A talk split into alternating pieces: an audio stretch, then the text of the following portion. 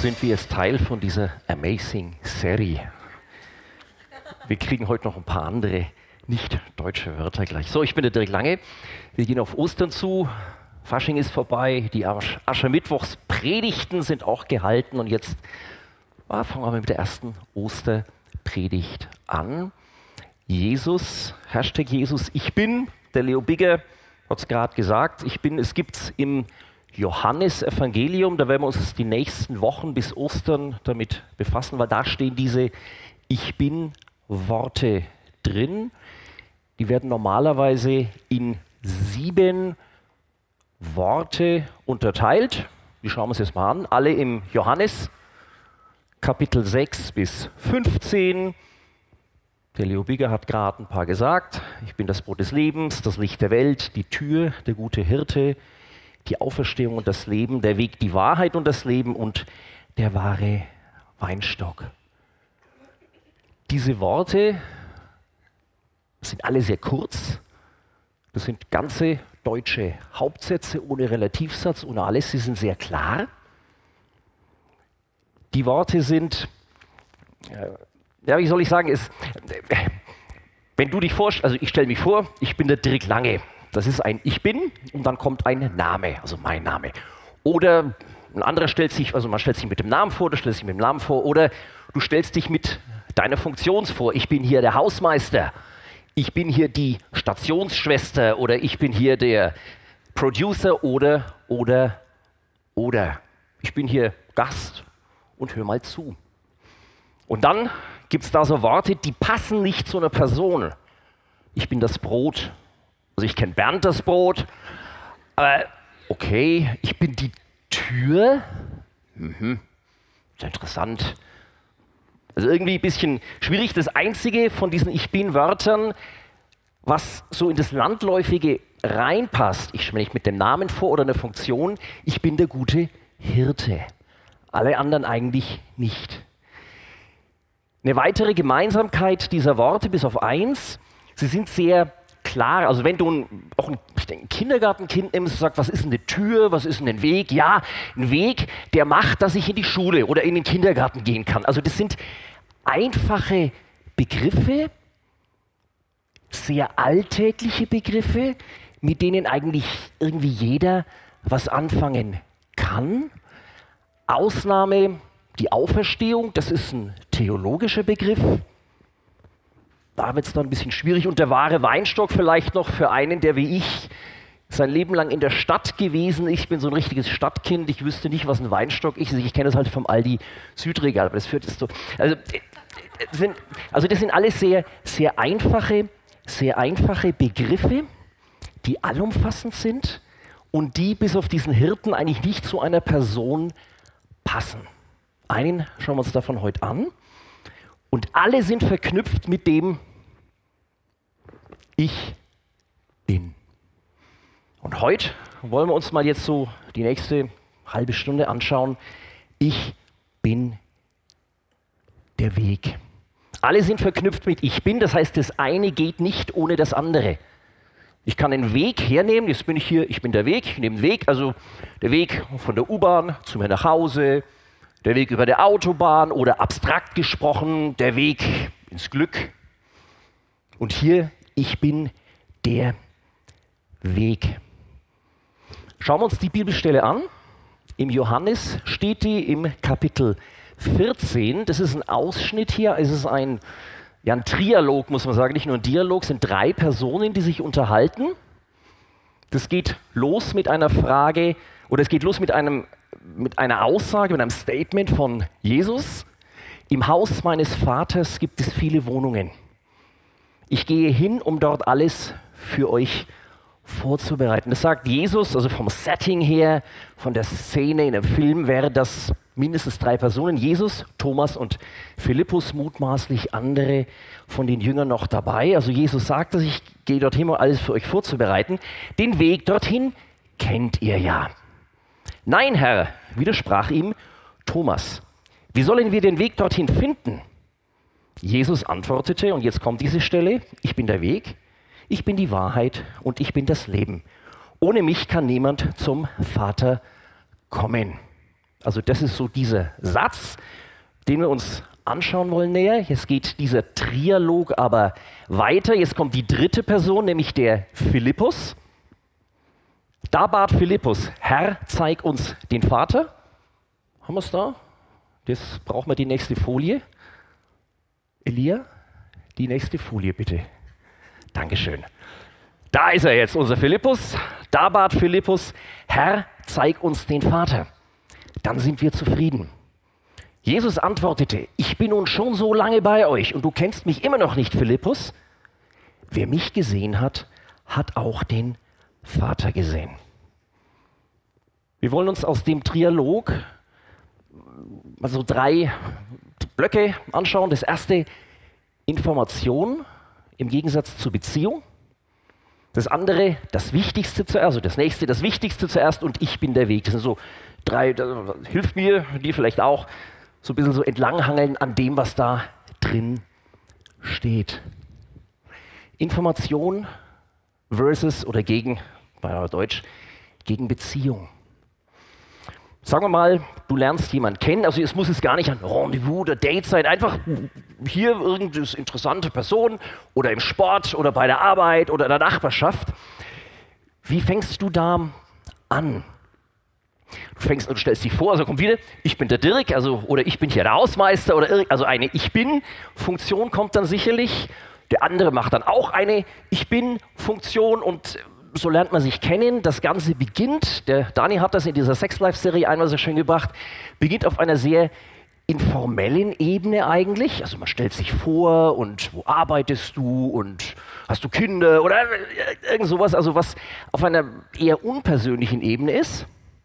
Und dann wird es, wenn die Chemie stimmt, also wie gesagt, das muss es nicht ein Date oder so kann sein, aber weit darüber hinaus, wenn die Chemie stimmt, dann wird es irgendwann persönlicher. Und so etwas ist normal in der menschlichen Beziehung, dass du eine informelle Ebene hast oder eine informationelle Ebene, ist man eigentlich sagen, und eine persönliche Ebene. Und Beziehungen gehen nicht nur zwischen Menschen, sondern die gehen auch zwischen dir und Gott. Weil Gott ist eine Person, sagt die Bibel. Und da kann ich eine informationelle Ebene haben und ich kann eine persönliche Ebene haben.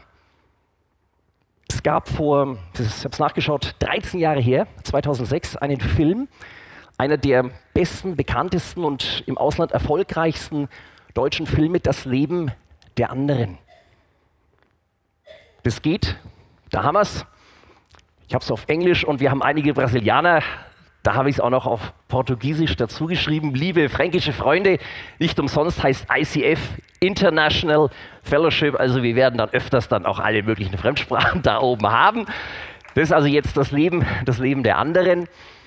Ein Film, ganz kurz, in dem das ist der Held, sag ich mal, damals in der DDR, ein, ein Offizier der Staatspolizei, er wird angesetzt auf einen hochrangigen Theater- und Filmregisseur in der DDR, auf einen hochrangigen Theater- und Filmregisseur und dessen Freundin, soll die überwachen, soll die bespitzeln, die Wohnung, die Telefone, es wird alles verwanzt.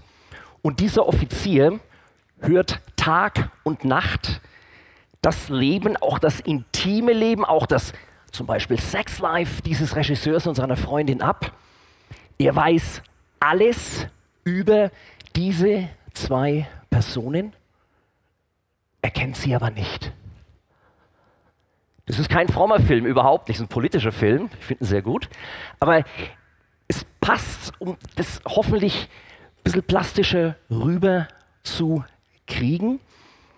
Ich kann zu einer Person, ob das ein Mensch ist oder Gott, kann ich eine rein informationelle Beziehung haben und alles wissen wie dieser Geheimpolizeioffizier hier über seine Targets, über seine Spitzelopfer. Der weiß alles, hat aber keine persönliche Beziehung. Wenn ich eine persönliche Beziehung aufbauen will zu einem Menschen, dann muss ich dessen Eigenarten, er ist falsch formuliert, dann muss ich mich an diesen Menschen anpassen. Auch noch, ich, ich mache es an einem Beispiel. Also, ist irgendeiner hier, wo du sagst, Mensch, lass uns doch mal ein bisschen näher kennenlernen. Ich finde dich einfach cool oder wie auch immer. Das ist wahrscheinlich ein schlechter Anfang, aber ich mache es mal so als Beispiel. Und dann sagt diese Person zu dir, na klar, komm, geh mal raus, trinken, trinken Kaffee. Wenn du dann antworten würdest, nee, gleich hier, hier sofort. Das ist das Ende der Beziehung noch bevor sie angefangen hat. Du passt dich einer Person an, um diese Person besser kennenzulernen. Und genauso ist es mit Jesus, der uns dann in der Bibel präsentiert wird. Gehen wir wieder zurück in den Bibeltext, lassen das Leben der anderen mal weg und gehen weit, gehen zurück in den Bibeltext, das Leben von Jesus und hier Philippus. Philippus, einer der Jünger, also so im engsten Kreis. Als diese, dieser Trialog stattfand, waren die etwa drei Jahre schon zusammen gewesen. Also man sollte meinen, so eine wie der Philippus, der kannte den Jesus in und auswendig. Jesus sagt, steht unmittelbar davor, ich bin der Weg, bin die Wahrheit und das Leben. Philippus antwortet, Herr, zeig uns den Vater, dann sind wir zufrieden. Jesus antwortet, ich bin nun schon so lange bei euch und du kennst mich immer noch nicht, Philippus. Und das ist so die erste Kernbotschaft für mich bei der Vorbereitung gewesen. Ich bin jetzt eine ganze Weile schon gläubig, 20, 25, wahrscheinlich über 25 Jahre. Halt hier Predigten und so. Also ich bin so ein Kernmitglied vom ICF, 14, 15 Jahre bin meine Frau und ich glaube, ich ist hier drin. Also ich gehöre zum Inventar. Und du gehörst vielleicht auch hier zum Inventar oder irgendwo anders zum Inventar oder wirst mal irgendwo so ein Inventar, das ist ja völlig wurscht. Und Jesus weist den Philippus zurück, du kennst mich immer noch nicht. Auch mit diesem Philippus, wenn der Name angesprochen wird, die Bibel ist da sehr exakt. Das bedeutet, da ist eine persönliche Beziehung da. Also von Jesus zu Philippus auf jeden Fall, ansonsten wäre der Name hier nicht gekommen. Ich bin nun schon so lange bei euch und du kennst mich immer noch nicht. Diese Bibelstelle ist, so die erste Kernbotschaft, die ich versuche rüberzubringen, ist eine Ermahnung an alle, die sagen, ja, ich bin schon ganz lange Christ. Ich weiß, wie es geht. Ich bete und Worship und Bibel und das habe ich und ich habe Bibelschule gemacht und war Missionseinsatz und, und so weiter und so weiter. Und kenne ich Jesus? Fragezeichen. Der Philippus offensichtlich nicht. Und das eine Frage jetzt, also nicht nur an die sogenannten Profi-Christen, die dann, ich habe es bei mir gemerkt, so professionell dann doch wieder nicht sind. Das ist immer wieder eine neue Herausforderung und eine Ermahnung an jeden, der wie ich meint, naja, ich habe es schon vielleicht irgendwie drauf und so. Und eine Ermutigung an jeden, der meint, ich habe überhaupt keine Ahnung. Herzlich willkommen. Und auch an jeden, der meint, ich habe es schon irgendwie drauf. Es geht eben doch. Siehe hier, Jesus spricht den Philippus an und du kennst mich immer noch nicht. Also das ist nicht so, dass der den ausschaltet, das will ich mit dir nichts mit zu tun haben, Ziel verfehlt, sondern das geht weiter. Aber immer die, die, die, diese, diese, diese Frage oder das Ziel, das eine ist vom anderen schlecht zu trennen, finde ich. Weiß ich nur was über Jesus? Habe ich nur Kenntnis von ihm? Oder kenne ich ihn wirklich? Habe ich wie dieser Geheimdienstoffizier nur alles Mögliche mitgehört und habe unglaublich viel Detailinformationen. Weiß, was wo in der Bibel steht und so weiter. Und dann gibt es hier, wir sind so die Postcharismatischen, dann gibt es die Katholiken und die Baptisten und jeder hat so seine eigenen Schwerpunkte. Und die einen machen linksdrehende Taufen, die anderen rechtsdrehende Taufen oder was auch immer. Und, und, oder habe ich eine persönliche Beziehung? Ich habe das selber hier von so einer Kanzel wiederholt runtergepredigt und bin da oft auch an, das heißt, also habe das oft gehört in Predigten. Ja, es, es ist wichtig, ich weiß. Und mich hat es bei dem Ding unglaublich erwischt. Habe ich eine persönliche Beziehung und pflege ich die auch? Das nächste, was wir uns anschauen wollen, ich habe es genannt, das Wichtigste zuerst. Put first things first. Wir haben so ein, oder ich habe immer wieder Schwierigkeiten und als junger Christ hatte ich ganz besonders viel Schwierigkeiten, weil ich, ich, ich komme und habe irgendwelche Nöte und dann lese ich in der Bibel und sage, da steht aber nichts drin, was mir jetzt hilft. Schauen wir uns mal die nächste Folie an, die beginnt, oder schauen wir mit dem unteren Teil an. Nee, doch mit dem oberen. Das ist eine Bibelstelle aus Epheser. Paulus betet da für die Epheser. Er, Gott, möge euch die Augen öffnen, damit ihr seht, wozu ihr berufen seid, worauf ihr hoffen könnt und welches unvorstellbar reiche Erbe auf alle wartet, die zu Gott gehören. Das ist diese Bibelstelle. Es gibt eine ganze Reihe von solchen Bibelstellen. Das sind dann Gebete von, also die in der Bibel sehr wichtig sind, im Neuen Testament sehr wichtig sind. Da gibt es einige, die so in dem Stil sind. Eröffne dir die Augen, damit du siehst, was du hast. Und unten drunter habe ich dann eine Reaktion geschrieben, die ich von mir kenne, die du vielleicht von dir kennst. Ja, schön, schön geschrieben, lerne ich es mal auswendig, aber hilft mir im Augenblick nichts, sondern ich bräuchte dringend, habe ich geschrieben, eine Wohnung, einen Job für mein Kind, einen Schulplatz, äh, einen Platz in der, in der Schule, in der ich hin will. Ich brauche dringend Geld, ich brauche Gesundheit, ich brauche einen Partner. Das sind so eher, ich habe es mal genannt, so soziale Fragen, die ich stelle. Oder das drunter, wieso lässt Gott denn zu, dass in so viel Leid geschieht? Eher, kannst du nennen, vielleicht intellektuelle Fragen, philosophische Fragen. Und die Bibel gibt darauf herzlich wenig Antwort. Das ist so.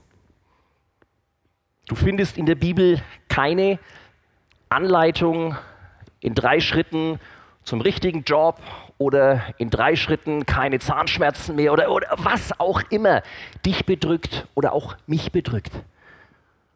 Und das hat mich viele Jahre umgetrieben. Fand ich irgendwie doof. Schreibt immer da, also wir helfen euch die Augen und Jesus, das Alpha und das Omega oder ich bin der Weg und ja, hm, schön. Bis ich irgendwann angefangen habe zu verstehen, dass die Bibel, ja, ich sag's, ist ein bisschen hart jetzt, ja. Wenn ich so rangehe und ich suche in der Bibel primär nach Lösungen für meine Probleme, dann wird die Bibel nicht zu mir sprechen. Das klingt hart, ist so.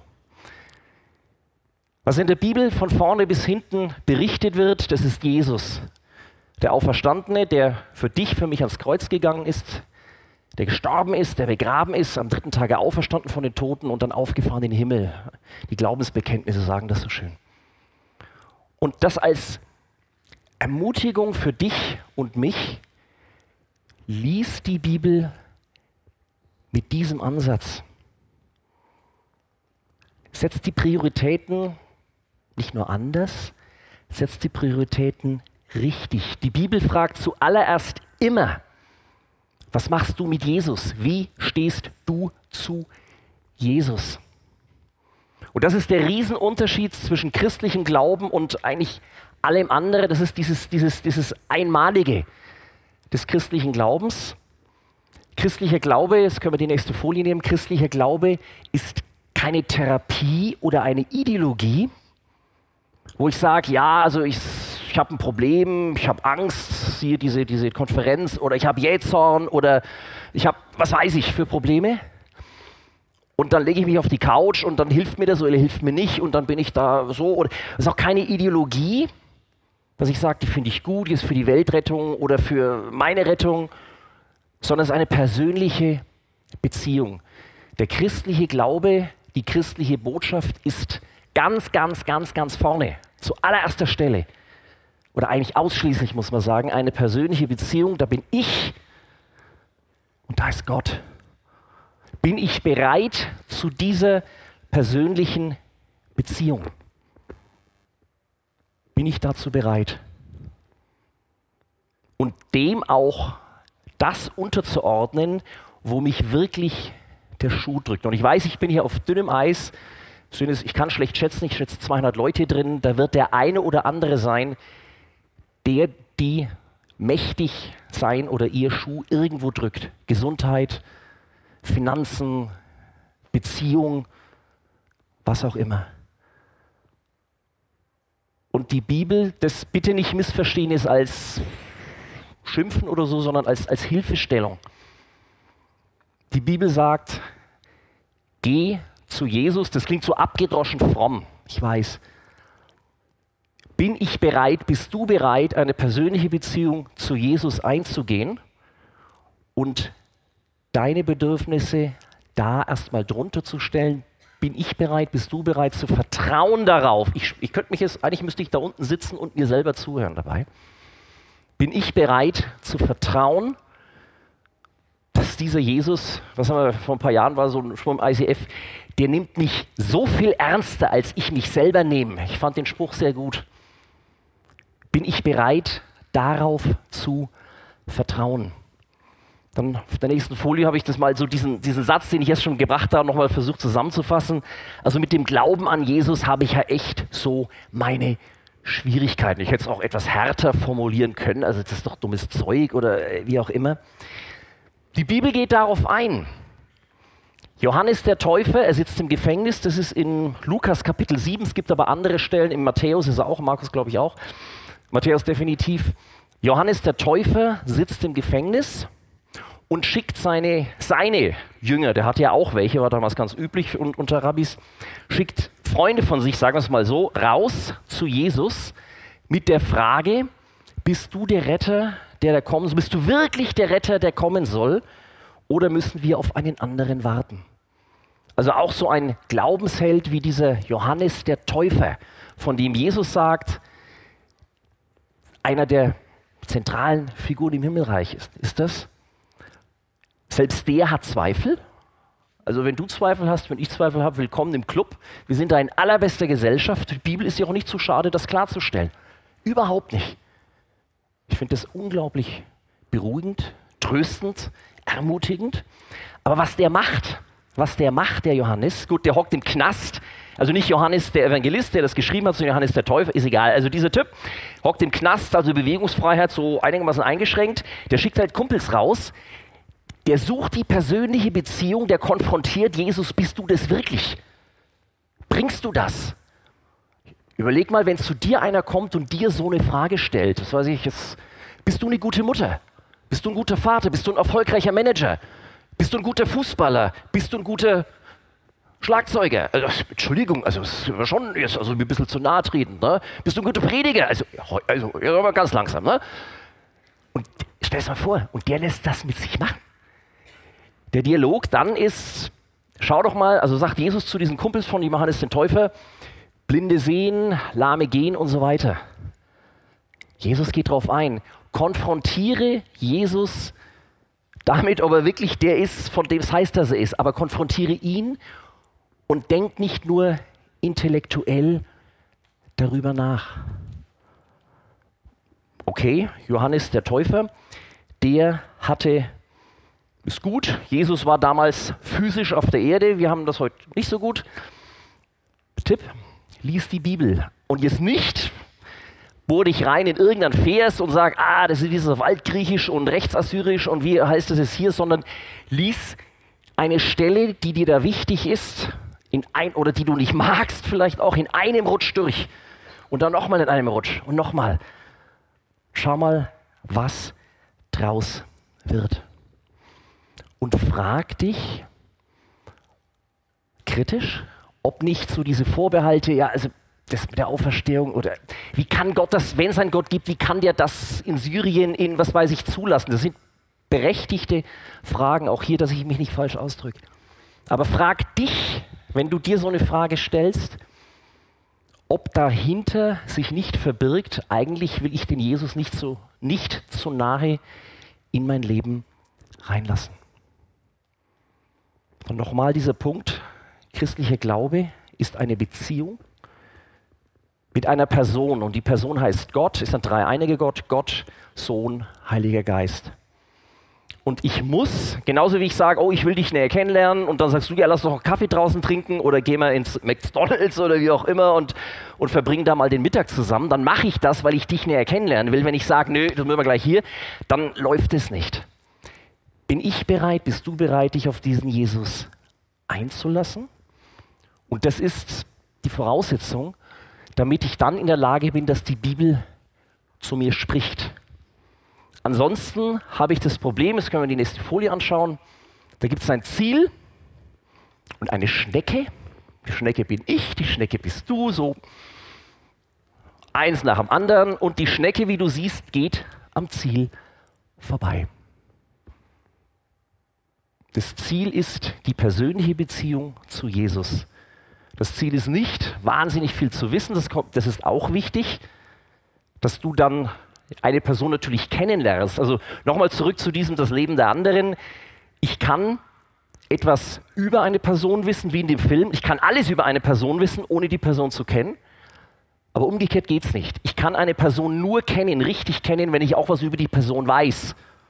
Alter, Haarfarbe, Gewicht, Schuhgröße, Vorlieben, Stärken, Schwächen, solche Sachen. Na? Also ich kann alles über jemand wissen, ohne die Person zu kennen. Aber wenn ich eine Person kenne, dann muss ich auch Sachen über sie wissen. Und bin ich bereit, mich darauf einzulassen, dieses Ziel, ich bin die Schnecke und da ist das Ziel, dass ich eben auf das Ziel zugehe und das Ziel heißt, diese persönliche Beziehung zu Jesus, mich darauf einzulassen. So, und jetzt sind wir bei dem, ich bin der Weg. Ich habe da zwei Worte oder machen wir gleich mal, ich bin der Weg. Nehme ich das? Oder wir können gleich die nächste Folie machen. Oder ich bin auf dem Weg.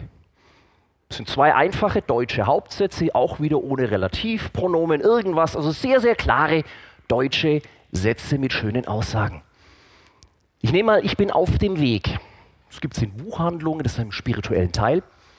Dann hast du dann, also ich bin auf einer spirituellen Reise boah, das ist toll und dann lernst du was und dann habe ich dann Selbsterfahrung und dann dies und jenes. Dann ist der Ich, wer ist denn hier der Ich? Ich bin auf dem Weg, das bin ich, ich, ich, ich. Ich bin auf dem Weg, auf irgendeinem, morgen auf einem anderen. Und dann gibt es diese Aussage, was wir uns jetzt so angeschaut haben, ich bin der Weg. Oder ich betone es anders, ich bin der Weg. Und zwar nicht der Ich, der Dirk Lange oder der Du, sondern der Jesus. Jesus sagt von sich, ich bin der Weg. Jesus ist der Weg. Und zwar der einzige, der Weg. Es gibt keinen anderen. Das ist ein brutaler Absolutheitsanspruch der Bibel. Und das ist in allen diesen Ich bin-Stellen. Ich bin das Brot des Lebens. Ich bin die Tür. Ich bin die Wahrheit ist immer wieder das Gleiche. Diese Aussage, ich oder gar nichts, das ist ein Absolutheitsanspruch, mit dem habe ich als, ich jetzt als Person Schwierigkeiten. Ich neige zum Relativieren und das kann man doch auch so sehen und lass das auch mal so stehen. Und dann kommt diese Aussage da. Bin ich bereit, nicht nur das anzunehmen, sondern das kommt ja dazu, mich dem unterzuordnen. Und jetzt bin ich wieder bei Beziehung. Wenn ich sage, ich will mit dir eine Beziehung ein, jetzt bleiben wir bei dem Beispiel, ich lerne, ich will dich kennenlernen. Meine Frau, die kenne ich schon ein bisschen, dann sagen wir, so, erstes Mal Date. So, okay. Und dann sage ich, hey, lass uns doch hinterher äh, äh wieder kurz unterhalten. Und dann sagt meine Frau zu mir, also im Rahmen eines Dates, äh, nee, lass uns doch einen Kaffee trinken. Dann bin ich doch bereit, hoffe ich, wenn ich diese Frau schon kennenlernen will, Geht, wie gesagt, es geht auch außerhalb von romantischen Beziehungen, das ist ganz egal. Wenn ich diese Person kennenlernen will, sage ich, okay, geh mal einen Kaffee trinken. Oder meine Frau trinkt lieber Tee, geh mal in ein Teehaus und ich, dann trinke ich halt einen Tee mit, weil ich will ja diese Person kennenlernen. Ne? Dann gebe ich dadurch aber, ist ein kleinen Teil, aber um das als Beispiel rüberzubringen, Kontrolle meines Lebens ab. Ich mag vielleicht keinen Tee, aber weil ich diese Person kennenlernen will, gehe ich halt mit und trinke halt auch einen Tee oder ein Wasser. Also irgendwie, also ich will ja die Person kennenlernen. Ne? Dann ordne ich mich unter. Wo gehen wir denn hin? Ja, da ins Teehaus. Na gut, gehen wir halt ins Teehaus. Und nicht ins Coffee irgendwas. Und das Ganze kennt jeder von uns aus dem eigenen Leben. Schauen wir uns auf der nächsten Folie an. Drei Bilder, die das zum Ausdruck bringen. Das heftigste und schönste, die Ehe. Wenn ich eine Ehe eingehe, dann verliere ich die Kontrolle über mein eigenes Leben. Dann kann ich nicht sagen, Halligalli Jacksau Party, wann ich will, jetzt fahre ich hier in Urlaub oder jetzt mache ich den Job oder jetzt mache ich den Job nicht mehr, was ganz anderes, Briefmarken sammeln, wie auch immer. Sondern dann ordne ich mich einer anderen Person unter. Punkt. Dann habe ich nicht mehr, zumindest nicht die volle Kontrolle über mein Leben. Da gibt es endlos viele Jokes, die man machen kann. Alles geschenkt jetzt. Wenn ich sage, ich habe ein Kind, ich habe bewusst kein, oh, gutzi, gutzi Baby, sondern hier, ne? Die hässliche Seite des Säuglings. Der blärt, hier ist auch noch hell, nachts um halb drei ist nicht hell und der blärt trotzdem. Dann verliere ich die Kontrolle über mein Leben. Okay, ist doch klar. Wenn ich sage, und das ist jetzt dann ein Altersabschnitt, ein paar Wochen später, ein paar Jahre, Jahrzehnte später, mein Vater, meine Mutter sind alt. Da muss jetzt einer da sein, der sich um die kümmert. Dann ist es halt nicht so, dass ich sage, ah, jetzt würde ich aber eigentlich gerne Skifahren am Großglockner, gerade Neuschnee. Nee, ich helfe meiner Mutter beim Frühjahrsputz, weil die kann das nicht mehr allein. Das klingt jetzt banal, aber ich verliere ich, oder ich gebe weg, ich verliere proaktiv, ich gebe Kontrolle aus meinem Leben weg. Man kann es auch umgekehrt machen. Ich war auch mal so einer und ich werde mal so einer. Du warst auch mal so einer, du wirst auch mal so einer. Hoffentlich ist dann einer für dich da, der bereit ist, die Kontrolle über sein Leben wegzugeben, verzichten, sein Leben wegzuwerfen, sagt die Bibel, um dir zu helfen. Das wünsche ich uns allen. Und bin ich bereit, auch außerhalb von einer solchen Beziehung die Kontrolle über mein Leben wegzugeben, sagen, okay, ich habe echt Stress, ich habe übermorgen einen brutal wichtigen beruflichen Termin, der mich ziemlich anspannt. Ich habe übermorgen eine Kieferoperation und ich kann seit einer Woche nicht schlafen. Ich muss Ende des Monats aus dieser Wohnung raus, weil mein Mieter Eigenbedarf angemeldet hat. Ich weiß nicht, wo ich bleibe. Im September geht die Schule los und ich habe für meinen sechsjährigen Sohn immer noch keinen Platz in der Schule, in der ich eigentlich ihn will. So als Beispiele jetzt nur. Da hat jeder von uns irgendwas auf der Pfanne. Jeder. Bin ich bereit, als Entscheidung zu sagen, die Zahnschmerzen sind immer noch da, der berufliche Termin ist immer noch da, ich habe immer noch kein Schulplatz für das Kind und so weiter. Aber bin ich bereit, das unterzuordnen und zu sagen, Jesus, ich vertraue dir und ich bete dich an. In so einer Versammlung wie hier oder der Morgenandacht oder wie auch immer. Wunderbare Stelle im Galater, auch einer dieser Paulusbriefe. Darum lebe nicht mehr ich, sondern Christus lebt in mir. Bin ich bereit, das anzunehmen, dass da Christus in mir lebt, dass der sich also auch um meinen Müll kümmert, um meine Sorgen, aber als er in mir lebt,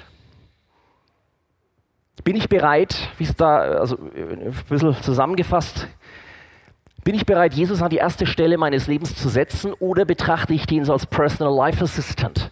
Jesus, ich habe es echt Stress, hilf mir bitte, ah danke, jetzt komme ich dann wieder selber klar. Und ich persönlich ertappe mich viel, viel, viel zu oft bei dem. Solange es mir gut geht, ich bin schon gläubig, alles gut, aber das hat mich, als ich das Ding hier vorbereitet habe, mich persönlich ziemlich kalt erwischt. Gehen wir wieder zurück, so, wir kommen zum Ende, gehen wir zurück zu der Bibelstelle, zu diesem Trialog zwischen Jesus, Philippus und Thomas. Jetzt ist es ein Dialog geworden. Jesus sagt, ich bin der Weg, die Wahrheit und das Leben. Niemand kommt zum Vater denn durch mich. Oder wer mich kennt, der kennt den Vater. Und dann sagt Philippus, Herr, zeig uns den Vater, dann sind wir zufrieden. Und das könnte ich genauso sagen. Zeig ihn uns. Damit ist gemeint, so und jetzt bin ich mal wieder bei so, jetzt graben wir rein im Griechischen. Ich habe hier zwei Worte herausgehoben, zeigen und gesehen. Dieses Zeigen meint im Sinn von Gib uns ein Zeichen, gib uns ein Wunder, gib uns irgendwas. Boah, dann passt's doch. Und die Bibel zeigt uns hier, auf eine, hier und an vielen anderen Stellen auf eine sehr subtile Art und Weise, dass das eben nicht klappt. Wir lesen in den Neuen Testamenten, da gab es Hunderte, da gab es Ta Tausende. Die Speisung der 5000, die Speisung der 4000. Diese Brotvermehrung, ich meine, wer hat, also ich habe sowas noch nie erlebt. Und sind die der Nachfolge geworden? Nee.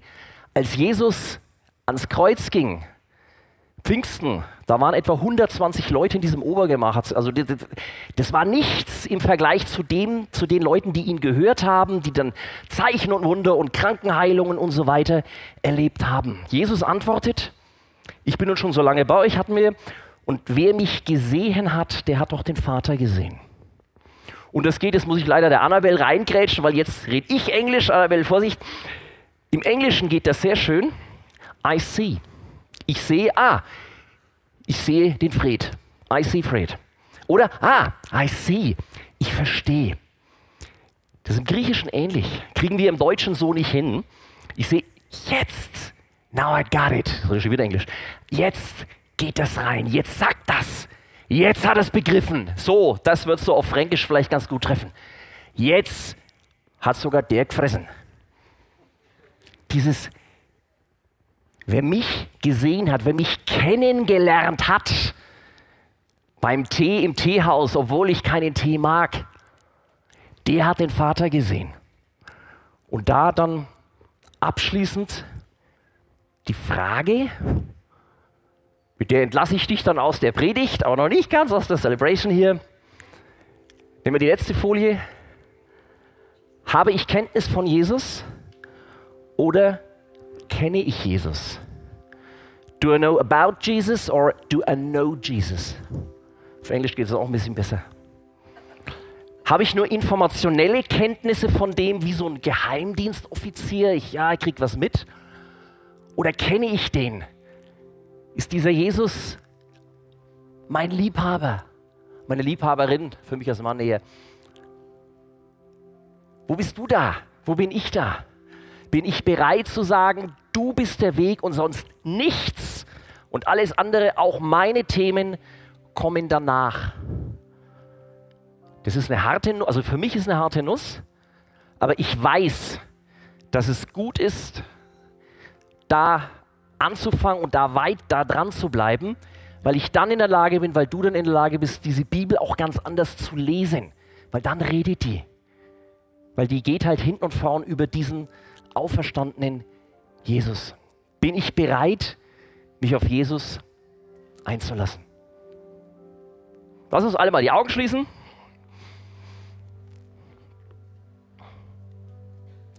Vater im Himmel, Herr Jesus, eigentlich müsste ich jetzt da unten sitzen, aber ich mache nichts, weil dann gibt's, mache es nicht, weil dann gibt es eine Rückkopplung und es ist schlecht für den Sound.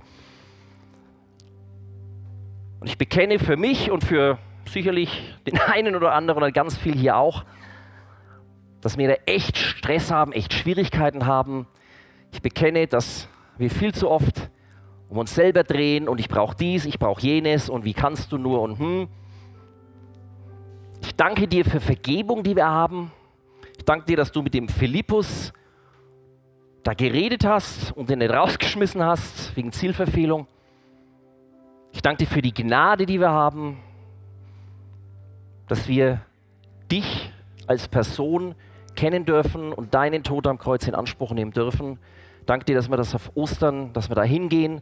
Ich bitte dich, dass uns das klar ist, in den Wochen vor Ostern, in der Fastenzeit, auf Ostern hin, dass es alles dein Werk ist und ich bitte dich um Gnade, um Kraft und um Ausdauer und um Erkenntnis, dass wir das checken, dass du wichtiger bist als ich und dass deine Gnade größer ist als meine Probleme. Ich bitte dich, dass wir das checken, dass wir es erkennen und um die Kraft und die Ausdauer da auch dran zu bleiben, dass das ein Lebensstil wird. Und ich danke dir, dass wir da gesegnet sein werden, dass dein Friede, der größer ist als alle Vernunft, uns erfüllen wird und dass wir dann von der Erkenntnis, von dem Segen auch weitergeben dürfen, dass wir dann Segen sein können, auch für andere. Amen.